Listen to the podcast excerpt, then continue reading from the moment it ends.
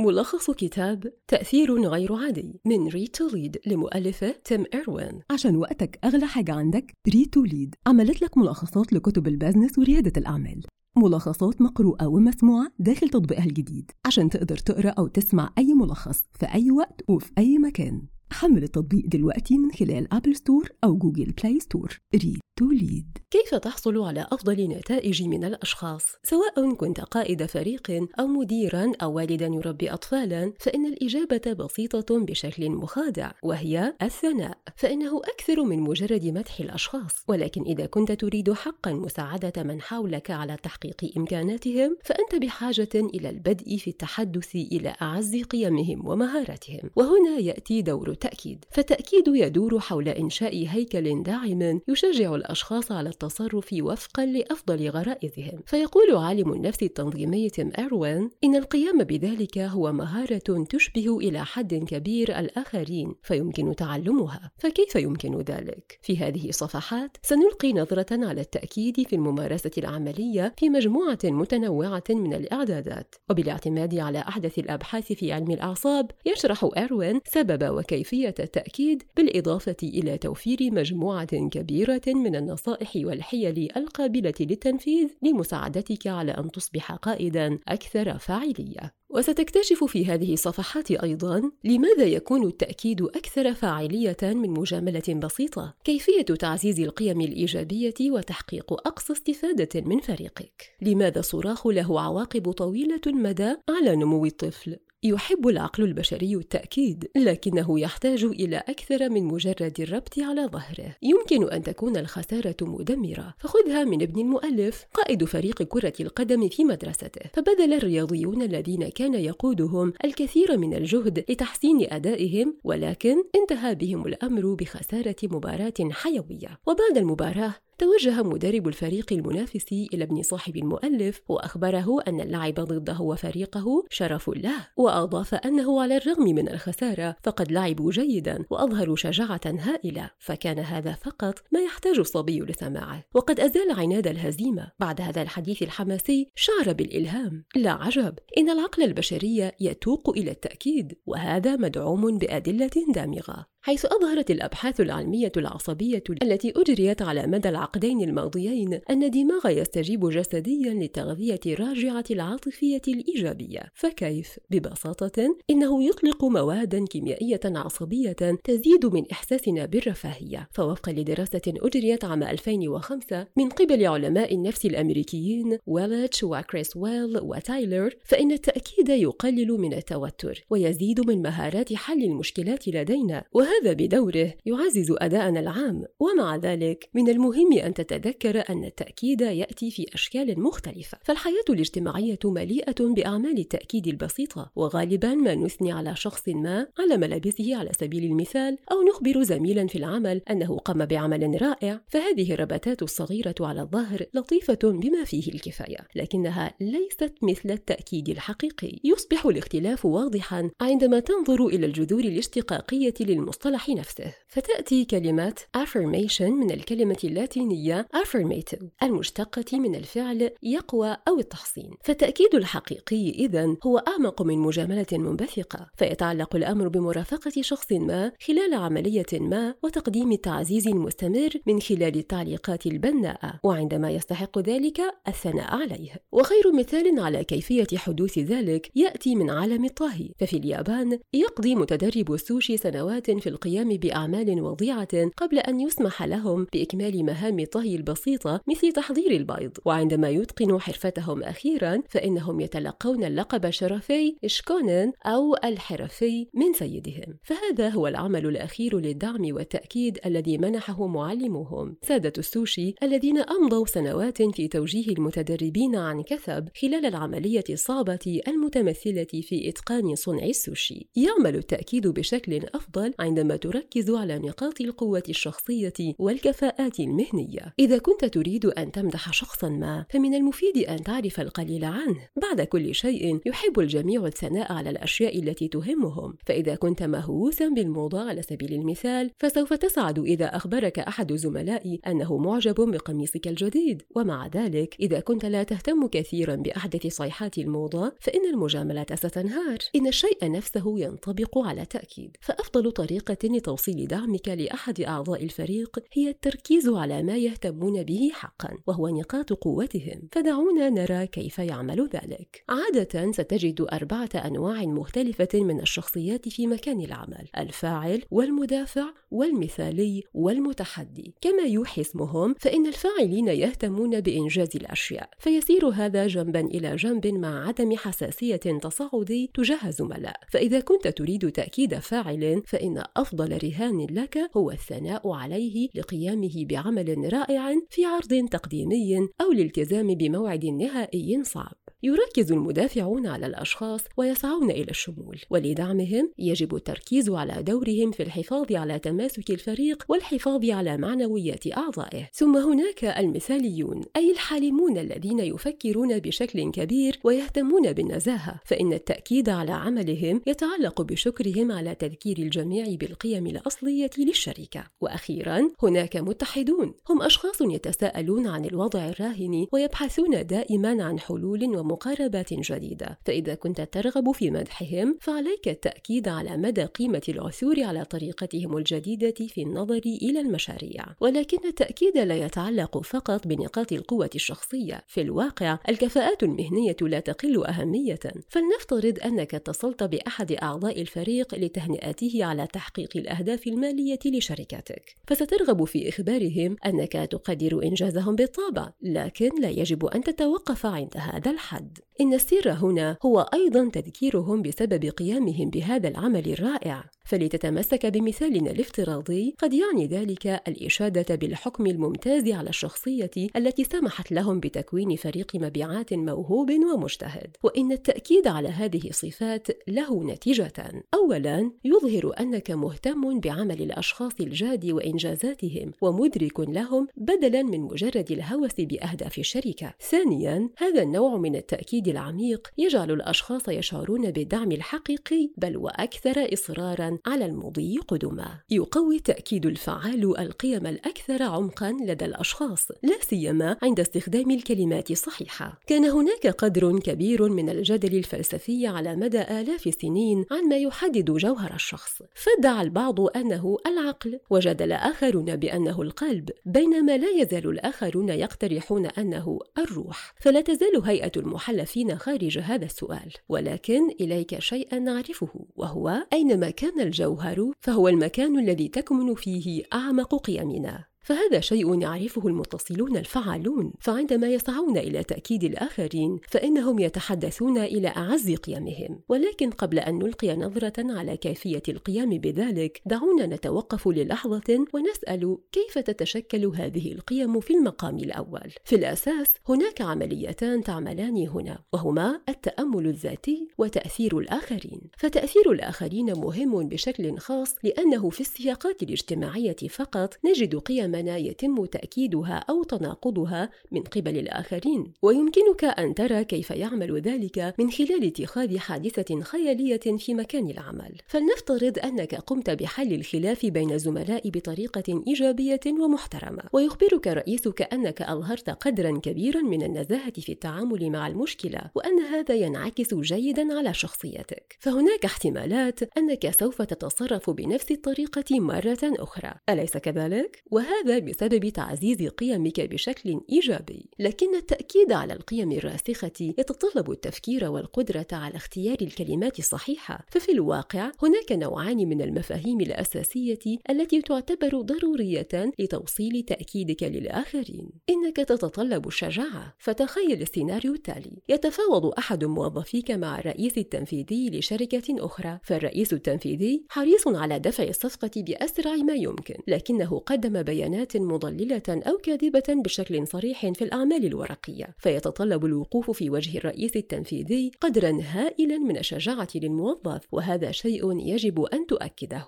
ومجرد إخبارهم بأنهم قاموا بعمل رائع في نهاية العملية لن يكون له نفس تأثير التعرف على قوة شخصيتهم في التعامل مع هذا الموقف الصعب. إن هناك كلمة رئيسية أخرى وهي التواضع، فإذا رأيت شخصا يشارك الثناء على مشروع ناجح مع زملائه بدلا من تسليط الضوء على أنفسهم فتأكد من تأكيد هذا السلوك.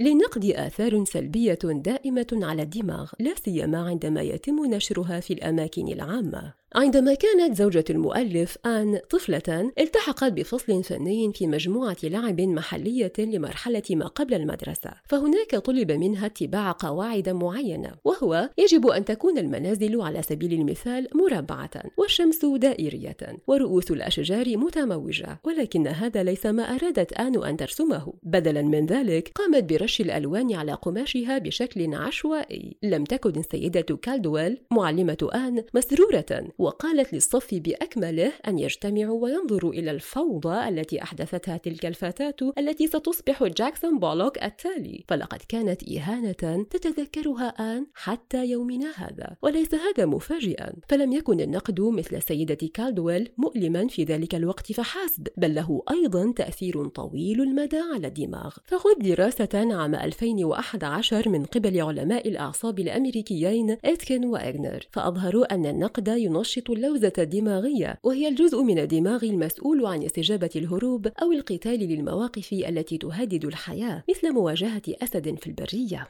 وجدت دراسة أجريت عام ألفين واثني عشر من قبل باحثي الإدارة الصينيين لياو وليو أيضا أن النقد يضعف الأداء الإدراكي السليم، وهم يجادلون بأن النقد يقوض قدرتنا على التفكير التجريدي والإبداعي والانخراط في التفكير الذاتي، فهذا يضعف قدرتنا على الحيلة والثقة بالنفس. وكما يوضح مثال آن، فيكون النقد ضاراً بشكل خاص عندما يكون عاماً. ففي عام ألفين وثلاثة عشر أوضح علماء الأعصاب ستالين وسمات وسانفي أن التوافق الاجتماعي مرتبط بأجزاء من الدماغ مسؤولة عن معالجة العواطف، ويؤدي اتباع خطى أقراننا والفوز بقبولهم إلى إطلاق الدوبامين، وهو ناقل عصبي يمنحنا إحساسا بالرفاهية. وهذا هو السبب في أن النقد أمام مجموعة من الأقران أمر مدمر للغاية، فهو لا يؤدي فقط إلى استجابة الهروب أو القتال، ولكنه يرتبط أيضا بالشعور السلبي بأن قبيلتنا مرفوضة، وهذا بدوره يقوض إيماننا بأنفسنا. ماذا نتعلم هنا؟ حافظ على خصوصية النقد واجعل التأكيد والثناء علنا. في الفقرات التالية سنلقي نظرة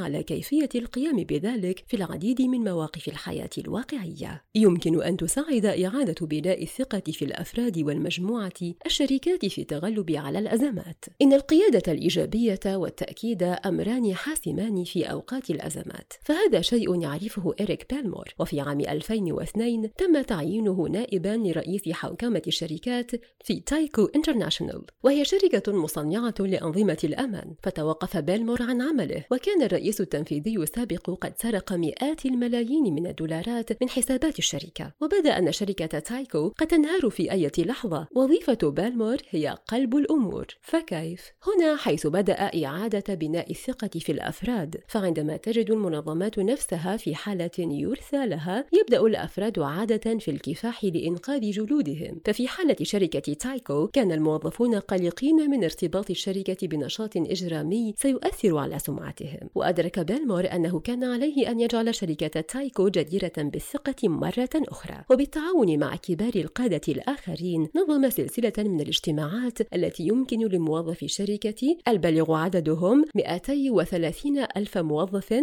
التعبير عن مخاوفهم وسؤال المدير عما يجري. فلقد كانت حركة ذكية، حيث شعر العمال أن رؤساءهم يأخذونهم على محمل الجد، وبدأوا في الوثوق بالشركة مرة أخرى. استمرت الاجتماعات حتى معالجة قضايا الجد الجميع. وبحلول نهاية العملية كان الموظفون الغاضبون سابقا يرحبون بقادتهم بوقوفهم. وأدرك بالمور أيضا أنه في حين أن استعادة الثقة الفردية كانت نقطة انطلاق جيدة، إلا أنها لم تكن كافية، فلقد احتاج أيضا إلى بناء ثقة المجموعة. وكانت الأزمة شديدة لدرجة أن الموظفين لم يفقدوا الثقة في مديرهم فحسب، بل بدأوا أيضا في عدم الثقة في بعضهم البعض. على مدى السنوات التالية تم عقد المزيد من الاجتماعات، فلم تركز كثيرا على الاهتمامات الفردية، ولكن على إرساء الشفافية والمساءلة داخل الفرق والمجموعات. لقد كان نجاحا مذهلا، ففي عام ألفين وسبعة أعطت Governance Metrics، الشركة التي تقيم مسؤولية شركة تايكو، أعطت الشركة عشر نقاط، وهي درجة مثالية، فليس سيئا عندما تعتبر أن تصنيفها في عام ألفين واثنين كان واحدا ونصف فقط.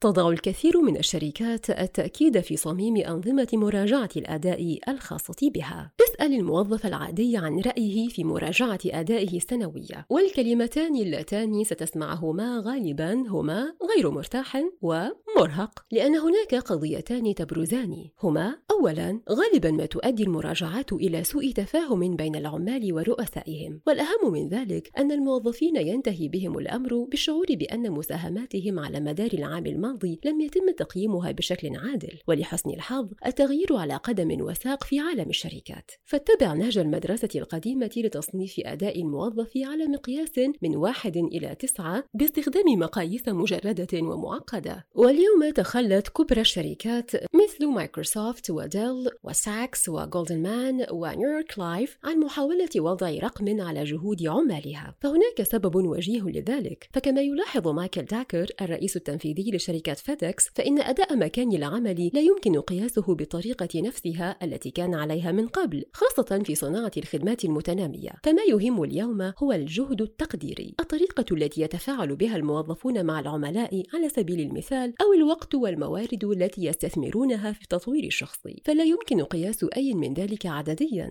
إذن ما هو البديل؟ هذا هو المكان الذي تظهر فيه أنظمة مراجعة الأداء القائمة على التأكيد، فإنها تتخلص من القياس الكمي العلمي الزائف، وتعتمد بدلا من ذلك على فئات واسعة ومحددة ذاتيا، مثل ممتاز وجيد جدا ومتوسط ويحتاج إلى تحسين لتحديد الأداء. فهذا يخلق مساحة أكبر للتأكيد، لأنه يسمح للرؤساء باستخدام المراجعات لتسليط الضوء على الكفاءات الرئيسية مثل المهارات الفنية أو مهارات الأشخاص التي ساعدت الموظف على تحقيق أهداف الشركة. والأهم من ذلك أنه ينقل التركيز من الأهداف إلى مسألة كيفية تنفيذ العمل. ففي هذا النظام الجديد الموظف الذي يحقق أهداف مبيعاته ولكنه يخلق بيئة عمل سامة لن يكافأ تلقائيا بتقييم أعلى من زميل لا يحقق الهدف، ولكنه يستخدم وقته لمساعدة الآخرين وتشجيع الفريق على النمو سويا. تعني هذه الأنواع من أنظمة المراجعة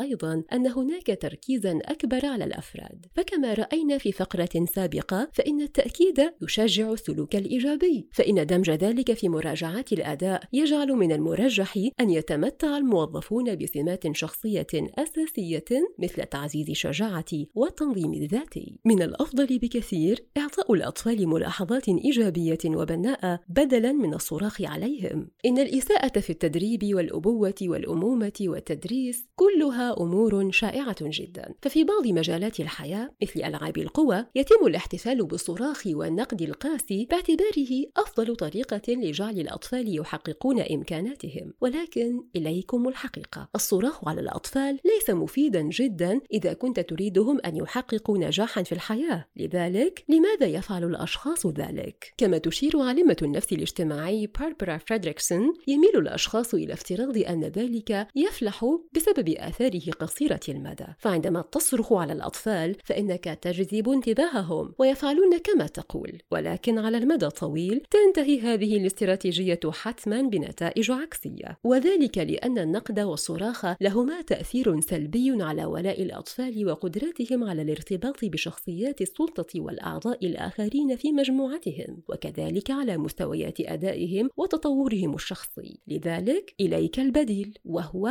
التعليقات الإيجابية. هذا في الأساس يتعلق بربط سلوك الطفل بالهدف الذي يطمح إليه والإشارة إلى الاختلافات بين الاثنين. وإذا أراد الطفل أن يصبح طبيباً أو رائد فضاء أو مهندساً على سبيل المثال، فسيلزمه تطوير مهارات وسلوكيات محددة لتحقيق هذا الهدف. فإن الإشارة إلى أن سلوكهم الحالي يقودهم بعيداً عن هدفهم هو استراتيجية أكثر فعالية من الصراخ عليهم. فالأمر نفسه ينطبق على الطفل الذي يتقدم بطلب الالتحاق بكلية مرموقة، ولكنه بدأ في العودة إلى المنزل بدرجات متدنية. فبدلاً من أن تغضب وتشغل نفسك بشأن النتائج الأكاديمية لطفلك، يمكنك بسهولة تذكيرهم بأنهم يقوضون أحلامهم. كما أن التأكيد يصنع المعجزات في الفصل الدراسي، فإن المدرسين الذين يتجنبون التشهير وإهانة الأطفال ويخبرونهم بدلاً من ذلك أنهم يؤمنون بقدرتهم ويشجعونهم على وضع عقولهم في المهمة التي يقومون بها، هم أكثر عرضة لمساعدة تلاميذهم على تحقيق إمكاناتهم. وهذا يوضح مدى أهمية التأكيد، سواء كنت والداً تحاول مساعدة أطفالك على التنقل في الحياة أو كنت مديراً يشجع موظفيك، فإن التحدث إلى أفضل الأشخاص هو أحد أقوى الأدوات في مجموعة أدوات الاتصال الخاصة بك.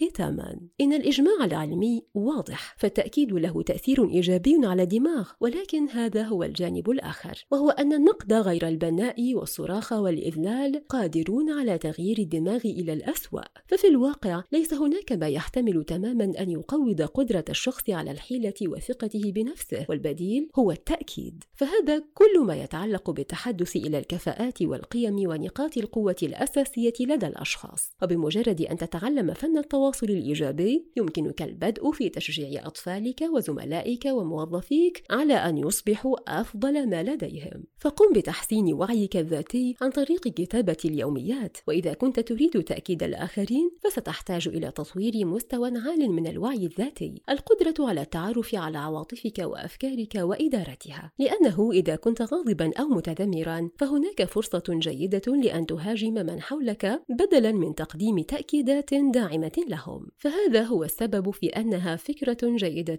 أن تبدأ في الاحتفاظ بمذكرة، فتسجيل مشاعرك وتفاعلاتك على مدار اليوم يلقي الضوء على حياتك العاطفية الداخلية، ويمنحك رؤى لا تقدر بثمن لما يمكنك القيام به لتحسينه.